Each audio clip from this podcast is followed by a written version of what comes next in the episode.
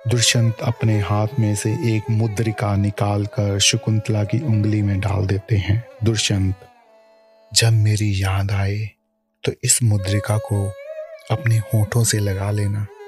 तुम्हारा प्रेम मुझ तक पहुँच जाएगा।